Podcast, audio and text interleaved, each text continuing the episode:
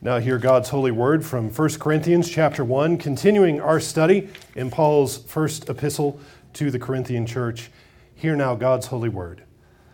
Now I plead with you, brethren, by the name of our Lord Jesus Christ, that you all speak the same thing, and that there be no divisions among you, but that you be perfectly joined together in the same mind and in the same judgment. For it has been declared to me concerning you, my brethren, by those of Chloe's household, that there are contentions among you. Now I say this, that each of you says, I am of Paul, or I am of Apollos, or I am of Cephas, or I am of Christ. Is Christ divided? Was Paul crucified for you? Or were you baptized in the name of Paul? I thank God that I baptized none of you except Crispus and Gaius, lest anyone should say that I had baptized in my own name. Yes, I also baptized the household of Stephanas. Besides, I do not know whether I baptized any other. For Christ did not send me to baptize, but to preach the gospel, not with wisdom of words, lest the cross of Christ should be made of no effect. Thus far, the reading of God's word. Let's give thanks together. Father in heaven, thank you for your word, and thank you for preserving these letters of Paul to the churches. As you have inspired him and moved him by your Holy Spirit, so now move upon us now to receive them, to think with clarity, open our hearts to receive these truths, and open my mouth to proclaim them boldly. We pray this in Jesus' name. Amen. Amen. It's no fun getting that telephone call, but we've all gotten it in our lives. Hi, it's me. We've got a problem. We've got a big problem. That's not a great way to begin a phone conversation. You know that trouble is headed your way. You never want to hear that, men, when you're at work and you get a call from home in the middle of the day and your wife says, how's your day going? And you hear in the background sirens and helicopters and crying, fire truck somewhere back there. I actually did that to my wife one time when Bailey was not yet a year old. I started a phone conversation.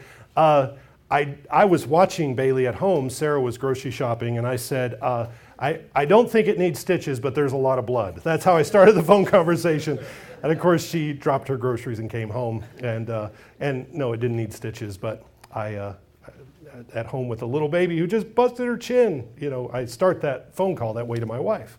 At any rate, when there's trouble like that, when there's a crisis and you have to call for help, or you're trying to address trouble, you quickly dispense with the pleasantries.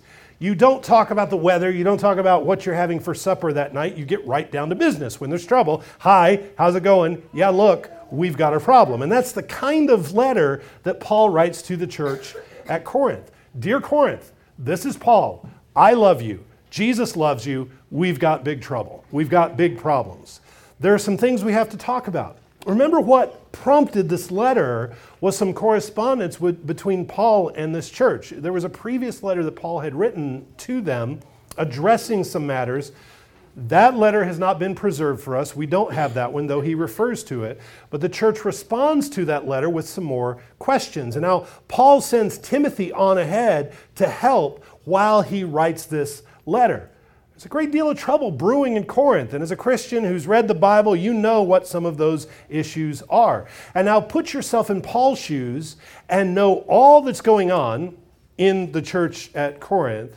It would be difficult for you to determine what to address first. Where do we start? What is at the heart of their trouble? Why are they so defective? Why is the atmosphere so thick with toxicity? Why aren't they getting along? Why aren't they pursuing holiness? Why aren't they walking in wisdom? Well, so sin has a way of crossing issues up and getting things tangled and knotted, so it's never a matter of just solving one problem. I wish it were as simple as just solving a mathematical problem sometimes, where you just pull it apart and you solve this little piece, but sin has a way of working itself in, and so a solution is a matter of a lot of change happening in a lot of different areas at the same time. There's never just one easy fix, apart from absolute humility across the board with everybody involved and total submission to the Lord Jesus Christ by everyone. That would solve a lot of issues, but we have to get to that point. We have to show that there's a need for that. And so Paul has to start somewhere. And it appears that one of their most open, egregious errors is their disunity. We can work out anything so long as we determine that we're on the same team, that we're actually invested in each other, and as long as we have some mutual interest in each other's holiness and spiritual health. If, on the other hand, we decide that we're just going to be territorial and partisan, we're going to play schoolyard games about who's friends with whom, if we're going to be nitpicky and petty and belligerent over our disagreements, well, we don't have a lot to work with. There's going to be very little growth. Maturity is not going to take place in the body. Very little good is going to be able to take root between us. So, given all of the issues that we know are present in the church at Corinth, Paul picks out this one first, and that is disunity. The subject of unity is the first topic that Paul addresses in this letter to the Corinthians, and he keeps coming back to it. He'll keep addressing it several times, hitting it from many different angles, because the church in Corinth has a bad reputation right now, and over all things, they have a reputation not as a church that has sweet fellowship or hospitality or great service or great doctrinal integrity. The church at Corinth has a reputation as a church that is deeply divided. That is her reputation. They are at each other's throats over a number of issues. And where there should be harmony, there is only cacophony. Lots of voices, each trying to be louder than all the others. They've drawn battle lines in all kinds of unnecessary places, between Jew and Gentile, between rich and poor, between those who have witnessed and participated in certain manifestations of spiritual gifts and those who have not, those with a young, tender conscience and those with a mature conscience. But here's the tricky part, that on the surface, they have their differences categorized not along lines of preference or experience or opinion, but everything has been elevated to a theological argument. There's this odd phenomenon among Christians, and particularly Reformed Christians, where we have to acknowledge that there's this kind of cussedness, there's this kind of contentiousness, a kind of feistiness where we can turn any matter of preference or even some slight offense into a dense theological matter. Watch me. I can change a conversation on lunch meat preferences into a theological debate. Yeah, oh, I see you like salami. Well, I've got the bologna, right? You know, do you know the theological history of salami? Do you understand what's going into that? Do you know the background there? And not only that, do you know the trajectories of people who eat salami? They always end up in Rome. Every single one of them who eats salami ends up in Rome. And that's how we do it. And I'm being ridiculous there, but you've seen it and you know what I'm talking about. If you and I disagree about something, no matter how big or small, I can turn it into this very weighty theological issue where I'm on the right side and you're on the radical side, and then as long as I'm on the right side, and as long as you're a heretic, then I don't have to forgive you as quickly. And I don't have to listen to your viewpoint because you're obviously a heretic trying to lead people astray. I can talk about you rather than to you because you wouldn't listen to me anyway, you heretic. And you know how these heretics are, right? And I can pretty much justify anything I want to do to you and act however I want to act towards you under the banner of theological purity. I can justify to myself my mistreatment of you because I have the best theological hygiene here and you don't. You see, and you've seen it happen, you know exactly what I'm talking about. We elevate opinions and preferences and differences into theological division. And we quickly get very sectarian. And it seems that the Corinthian church, with all their divisions over day-to-day issues, which were real differences, they had some real differences, but they had elevated those differences and separated into various theological camps. Some called themselves Paul's followers. Others called themselves the followers of Apollos. Others said that they were in Peter's camp. And some very pious souls said that they were in Jesus' corner. It's easy to see why some wanted to be identified with Paul and were eager to be. I mean, if you're in Corinth, You want to be identified with Paul, right? He started the church. He's our father in the faith. He labored among us in the early days, the tough days, when we were in the storefront next to the synagogue, or we were in the house of justice, right? He was with us in those days. But as you recall, Paul wasn't the only preacher who had been there in Corinth. He did stay for a long time, over a year and a half. But after that, he left, and a few days later came this wonderful, charismatic, articulate, skilled young man named Apollos. Now, Apollos must have been a really brilliant scholar with a real gift for teaching. He grew up in Alexandria of Egypt, which was a center of learning, where the great Jewish philosopher Philo had lived. And I'm sure that there were many in Corinth, while they thought, well, Paul was okay, Paul was great, but I really prefer the teaching of Apollos. I really like him better, as well as his style and his haircut and his methods of ministry. I mean, I just really like the guy.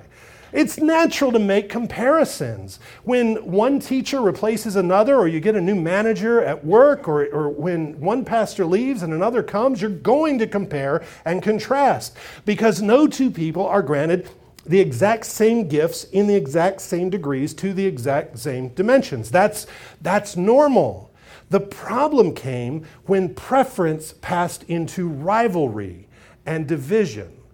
Interestingly, Apollos was not in Corinth when Paul writes this letter.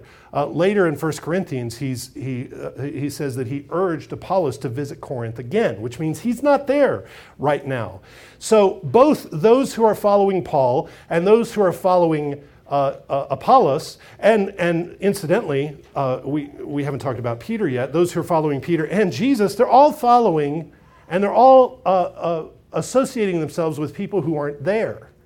They're all associating themselves with people who are not their present elders or pastor. Like these celebrity cults that grow up around TV preachers or personalities on the internet, or bloggers or writers, or these celebrity cults that populate themselves around Christian personalities. There is this attraction to the writing and the speaking and teaching of a pastor who doesn't know your name, who doesn't know your children's names.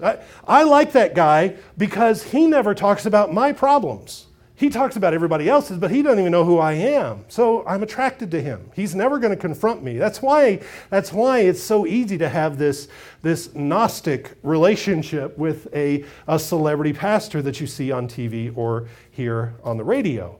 And so Apollos isn't there, Paul isn't there, and yet there are still these camps who are attracted to them. Well, some people in the church said that they belonged to Cephas. Cephas is, a different name for Peter. Cephas is the Aramaic name of Peter. Peter means rock. Cephas means rock. It's Peter is the Greek name. Cephas is the Aramaic name. And we don't know why there's a group there. Why is there a contingent who is associated with Peter? We don't know if Peter personally visited Corinth, or maybe some Christians who had benefited from Peter's work moved to settle in Corinth and claimed to teach what Peter taught. But somehow Peter's influence was strong enough that there was a party devoted to him as well. And then there was a fourth group who claimed to be the followers of Jesus. Well, everybody else is just following these human leaders, right? We're simply following Jesus, but these aren't any better off. They're just as divisive as the other. They're not somehow more spiritual to draw themselves into the Jesus camp. How often have you been in a discussion with someone and they shut down all the dialogue by saying, well, I'm just going to believe what the Bible says and you believe whatever you want to believe, right? I mean, that's like the final argument, right? You see, you're just shutting down discussion because actually we're both trying to understand the Bible, right? I mean, that's what we're after here. We're both trying to understand the Bible. That's not in question. What's in question is that you and I have very different definitions and interpretations of the same text. So the ones here who claim Jesus don't get off the hook. These who claim Jesus, I imagine, were like modern-day fundamentalists. One of the reasons I left fundamentalism is one of the things I learned from fundamentalism is that the Bible is our authority. The Bible is infallible. It is inerrant. I love the scriptures because I grew up as a fundamentalist. The problem was, though, that I love the Bible and I'm confident in the Bible, I am not quite so confident in my, I am not infallible myself. I do not share the same authority as the scriptures. And the problem with fundamentalism is that my interpretation of the scriptures and the scriptures are one and the same in fundamentalism. There's no separation there, right? And so anytime that you question what a fundamentalist says or does or believes, you're questioning the scriptures. They don't see a separation there. What I believe about the Bible and the Bible are the same thing, right? Where I want to say, no, I believe the Bible, and what I believe about the Bible has been wrong in the past. And if I'm shown today where I'm wrong, I'm going to reform and I'm going to change to conform to the scriptures. And so those who are just saying, well, we just follow Jesus are very similar in that mentality, it seems. That they don't even recognize, they don't have the ability to see their own sectarian spirit. Well, what's happening is, by dividing up into these camps, they're all behaving just like the world around them. The Greeks had their philosophers and the Greeks had their orators who would draw big crowds wherever they went. Whenever a big philosopher came to town to speak, they would make disciples for themselves, and then their various followers would fight amongst themselves over who their favorite philosopher was or who was the greatest. And the Jews did the same thing with their famous rabbis. They would play their rabbis off of each other, creating factions and subfactions, arguing about who was the greatest. This rabbi said this thing. Oh yes, but did not this rabbi say this other thing that completely contradicts what this rabbi said? And they go back and forth. They line up their texts like toy soldiers and have them shoot at each other. They line up their rabbis, they line up their philosophers, and they have them shoot at each other. And the church at Corinth is treating Paul and Apollos and Peter and even Jesus as if they're nothing more than these rabbis or philosophers that they can just pit against each other. As if they weren't all saying the same thing. And here's the thing, as if Paul and Peter and Apollos and Jesus were actually opposed to each other. But we need to understand that the four teachers referred to here all shared precisely the same theology. When Paul wrote to the Galatians, he told them about his trip to see the apostles in Jerusalem, which included Peter. And when Paul went to Jerusalem to see the apostles, the original apostles, he laid before them his teaching, his practice, his theology. He said, here's everything I'm teaching, here's everything I believe, so you can test my orthodoxy. Because there were those who were claiming that Paul was not preaching the gospel of Jesus. He was not preaching the same gospel as the rest of the apostles. So Paul went to be tested. He said, check me out, correct me if necessary. The only response that they had toward him was this. They said, don't forget the poor. And Paul responds, you got it. I wasn't intending to forget the poor. I am eager to remember the poor. Otherwise, the apostles completely confirmed Paul in his teaching, in his practice.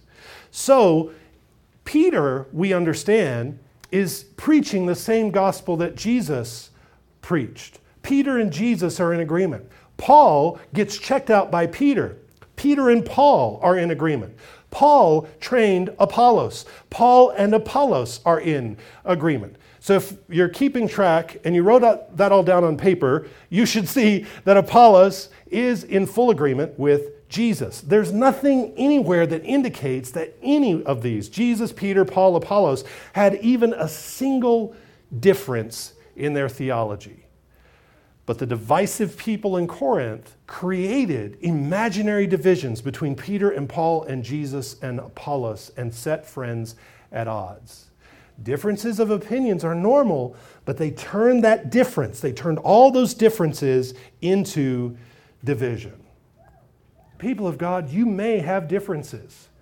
In fact, because of the way God has created us, we must have differences. We are male and female. We are tall and short. We are athletic and non-athletic. We are golfers and bakers and doctors and accountants, and we are differently gifted. You may have differences. You may not be divisive about those differences. If we catch anything in this letter, while we study it, we'll see from very early on that the church was anything but pure and perfect. Um, the, the, The early church dealt with division from the very beginning. And so while we are grieved by the sectarian spirit in the church today, this is not a new problem. And the solution is the same one that Paul gave to this church. So let's run through what he commands them very quickly. First, he addresses them in very tender, affectionate terms. He says, I appeal to you. I beg you, listen to me, hear what I have to say. And he uses the word brothers. He uses the word brother more than any other word in this letter to the Corinthians. He uses this word 39 times, twice as much as he uses any other word in the letter. He's pressing upon them their unity together and his unity with them and their unity with Christ. These challenges they are facing are brother problems. They are not problems between disassociated enemies. He is at pains to show them that they are one church. You are still in communion. You are one loaf. Whether or not you're acting like it presently, you are one loaf. And we need to get you to the point where you're displaying that unity openly. So you need to be restored to one another. And the way he says this and the way he encourages it is he begins by saying, speak the same thing. He wants them to be united in the same mind and the same judgment. And they can't do that unless they're pursuing common truth together. It is good for you to study by yourself. It is good for you to read good books. And it is good for you to study the scriptures. That is very, very good. I also commend to you study in groups, communal study. We have a women's group. We have a men's group. We have a young people's group. We have a homeschool group. There are different groups that meet for studying together, and communal study keeps us all on the same page, and it keeps us from getting weird ideas all by ourselves. We can get pretty weird pretty quick when we isolate ourselves. But communal study helps us to obey this, which is to speak the same thing. How do we speak the same thing when we're all over the place doing our own thing? Well, we can't. We have to come together so that we can study the same thing, so that we can work out and come together to agreements on things, and then we can speak the same thing. He relates to them this message that he received from the household of Chloe, that there's quarreling among them. I don't know who Chloe is. We don't hear from Chloe again. We don't know anything about her. Perhaps she was an Ephesian woman, an Ephesian Christian, with friends and family in Corinth. Because Paul is in Ephesus when he's writing this letter to Corinth, and so he hears through the channels that there's quarreling in the church in Corinth. The word translated quarreling here is translated other places as sowing discord. There are church members here deliberately pitting people against each other. They are purposely causing division. In Proverbs 6, we get 7 things that the Lord hates. What is the 7th? What is the 7th thing that the Lord hates? The one who sows discord among the brethren. Well, there we see, we've got that issue. There is someone who is sowing discord, at least one person, if not more than one person. And the result of this sowing discord, the result of this instigation of disunity is that they've all divided up. They've all picked their favorite teachers and they're divided across those lines. Well, Paul isn't impressed at all. He isn't interested in this kind of worldly competition, this popularity nonsense, and he's not flattered by those who picked him as their favorite. He doesn't turn to them and say, hey, by the way, those of you who say I'm of Paul, you're actually the right ones. I'm thankful for you. Let me send you a prize. Let me send you a present. He doesn't do that at all. He's not impressed with those who claim Jesus either. They're all participating in this partisan spirit just as much as the others. And here's why it doesn't make sense, he says. And he launches into a number of questions. He says, you are Christ's body. Is Christ's body divided? I mean, does Jesus hate himself? Is Jesus at war with himself? How ridiculous is that? Furthermore, you who claim all these different allegiances, those of you who say, I am of Paul, was I crucified for you? Was Paul crucified for you? Why do you want to be identified with me? Were you baptized into the name of Paul? You say they've missed what's most important and the most vital identification that they can have is to be identified with Jesus. Being identified with Paul or Apollos or Peter alone will get them nowhere. Paul is disturbed by the fact that there are some people so confused about salvation and baptism that they're somehow understanding their relationship to Jesus as if it went through the person who baptized them. So he repels this idea that he's done anything to bring these converts into a union with Jesus personally. He says, I'm just there to point you to Jesus. I'm not somehow your mediator. Jesus is your mediator. His frustration is right on the surface in verse 14. He says this. I'm going to read these three verses again.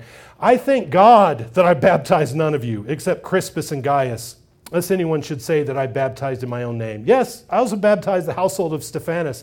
Besides, I do not know whether I baptized any other. That's how important it is to me, because I don't remember who all I baptized there. I remember Crispus and Gaius. Oh, yeah, the household of Stephanas too. I don't know who I baptized. For Christ did not send me to baptize, but to preach the gospel, not with wisdom of words, lest the cross of Christ be made of no effect. That last half of that sentence is the segue into the next section. We're gonna pick up on that next week. But by saying, you know what, I don't remember who I baptized, and I wasn't sent to baptize, Paul isn't minimizing the importance of baptism, but he is hoping to reduce in their minds the importance of who does it. You are baptized by the church, and it isn't any more special if this guy does it or that guy does it. Your baptism isn't more or less legitimate depending on who in the church does it, which elder, which pastor. It is evident that all kinds of extra unhelpful emphases had been introduced into their understanding of baptism. Corinth had developed this odd understanding of baptism for some reason, where it is some way more special because of who did it. And we still have this. We get these odd practices that just kind of come up and get attached to the sacraments. And they mess with the practice of baptism and with the Lord's Supper, and we have all these extra unhelpful emphases that get introduced here, that get attached, and they become more important than the sacrament itself. And I'm speaking about the church. The church is always doing things to make the sacraments more special, more meaningful, because we really don't believe that a mouthful of bread and a sip of wine is communion with Jesus. I mean, we don't think that way. We can't think that a bite of bread, a sip of wine, we're eating with Jesus, and that's what we need. Now we've got to do something to make it more meaningful. Either dip it or concentrate on it really, really hard, or preach a heavy warning sermon every time we do it. So we don't want that sermon every week. So maybe we'll do it every 6 weeks or every 2 months or whenever. When Jesus just says, do it. He says, do this, do it. And we've got to add all kinds of extra things to make it more special. We really don't believe that water applied in the name of the Trinity by the authority of the church really does what God says it does. We don't believe that. There's this impulse and there's this temptation to do other things to make it more special. Let me give you one silly example. Several years ago, a young family member came to my dad and asked to be baptized. My dad, many of you know, is a independent Baptist pastor, and a young family member came to my dad, and he asked my father to baptize him, except he asked my dad to baptize him in a river so he could be baptized just like Jesus was. And my dad asked me what I thought of that, and I said, well, as long as he's baptized with water, he's baptized like Jesus was. More importantly, what are you saying about everybody else's baptism if you make this big party and you all go down to the river when you've got a functional baptistry in the church, but you do this special thing and you baptize this young man in a river? Is everybody else's baptism somehow less special because they, quote, weren't baptized like Jesus was baptized? What are you saying? What kinds of things are you introducing now into your theology of baptism because you're trying to make it more special? Is everyone else's baptism less meaningful? And that's just one example. That's just the kind of silliness that really was going on in Corinth among immature believers They're introducing all these other things. And Paul says, he attempts to set him straight on this with the last verse in this section. He says, Jesus didn't send me to baptize, but to preach the gospel. Just as Jesus had delegated the performance of baptism to the apostles, it appears Paul had done the same. And he's not implying that baptism isn't important or that it's peripheral, not at all. He's not saying, well, just as long as you have the gospel, it's fine. No, but he's making an important distinction between his role and duties as an apostle and the church's everyday sacramental and liturgical function. Paul came to the city to drop the bombshell of the gospel on the synagogue, to call the Lord's appointed people out of darkness into the light, and then to go on to the next city. The church was then going to have to continue faithfully baptizing converts and serving communion and teaching and leading in prayer and leading in song and practicing church discipline and go about all the ordinary duties of life. Live in the city, work, eat, educate your kids, do what you have to do. Paul didn't have those same duties. So here he's highlighting the extraordinary and special nature of his itinerant apostolic ministry. He comes to the city, he stirs them up by the gospel, but now they're going to have to settle down to life. They're going to have to move on, and they're going to have to encourage the pastors and teachers and elders who have been called to be there now, without hanging on to these divisive allegiances to men who are never going to come back and be their pastor. Paul is never going to come back and be their pastor again. He's asked Apollos to go back. Apollos is not going back.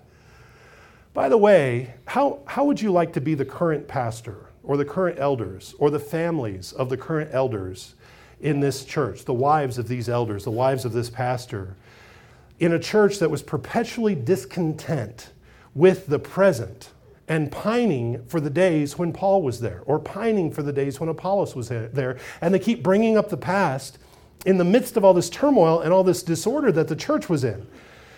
Sure, things were different when Paul was here. Sure, they were. Paul's not here now. And instead of vindicating them, and Paul doesn't say, you know what? Yeah, things were a whole lot better when I was there. And things would be better if I were still there now. Paul doesn't say that. He says, you who are talking this way are part of the problem, not the solution. And it's such a problem that I'm going to address you first. Yeah, I know there's a guy who's sleeping with his father's wife. I'm not going to even talk about him yet because I got to talk to you first. You who are sowing discord among the brethren. There is a priority on unity. So what can we take away today? What do we take from this? Well, brothers and sisters, we have to recognize our inclination toward divisiveness. We have a tendency to elevate differences into division. We just have this tendency. And we have to remember who wants us divided. Who is really interested in us being divided and at each other's throats? Well, Satan, right? Satan introduced division into the garden. Satan introduced division between Adam and his wife, between Adam and creation, between Adam and God, between Adam and himself. Satan introduced all that division. Satan likes to keep us ingrown and impotent. So he wants us drawing up battle lines against each other. What that means is that you and I have to recognize this and actively combat it. We must avoid the person who tries to draw us into foolish arguments. Romans 16 says, mark the divisive man and avoid him. Reject the accuser. Don't receive accusations. Instead, protect each other's reputations. Defend the body of Christ against the slanderous person and the accuser. And so that means that I have to determine for myself, and you must for yourself, determine that I'm not going to escalate difference into division. I'm not going to be a fundamentalist who doesn't understand the distinction between the Bible and what I believe about the Bible. I see those are two different things, the Bible and what I believe about the Bible. I see that. And so with that, I'm going to pursue agreement and peace. If I am not actively pursuing agreement and peace, then gravity is going to win and drag us into unhappy conflict and division. And this requires us to learn how to listen to each other and be patient with each other in our own walk, in our own lives, in our own struggles and fears and anxieties and sin that we're putting up with and wrestling with. And I'm not saying sin we're putting up with. I'm saying sin that we're struggling through and working at defeating. What did Solomon ask God for? I know every young person would say, Solomon asked God for wisdom, right? Solomon asked God for wisdom, that's true. But what was Solomon's specific request? What did Solomon say? He says to God, therefore give to your servant an understanding heart to judge your people, that I may discern between good and evil. The word wisdom is not in there, though it's implied. The word wisdom is not in there. He says, give to your servant an understanding heart. The word understanding is a form of the word hearken. It's the word hear. It's the word listen. Yes, Solomon prayed for wisdom, but what precisely did he ask for? What exactly did he ask for? He asked for a listening heart. A prideful heart that exalts itself foments division. Division which saps the power and effectiveness and potency of the church. Division demoralizes. A listening heart seeks to follow the Prince of Peace actively. A listening heart deliberately pursues peace. And so, people of God, reject divisiveness, reject the reviler, reject the contentious one. Pray for an understanding, listening heart and manifest the unity of the body of Christ. Let's pray. Father, I pray that you would correct all of us in our divisive impulses to elevate our preferences, opinions, and differences to division. Correct us by your Holy Spirit. Restrain us from doing this, and instead, by your Holy Spirit, we pray that you would indeed give us understanding hearts, listening hearts, to grow in unity so that indeed we may speak the same thing. Father, encourage us to study and grow together, to knit our lives together as brothers and sisters so that we can manifest to the world a unity that they don't have, a unity that is only found in the body of Christ. Father, strengthen us in all these ways, we pray. Amen.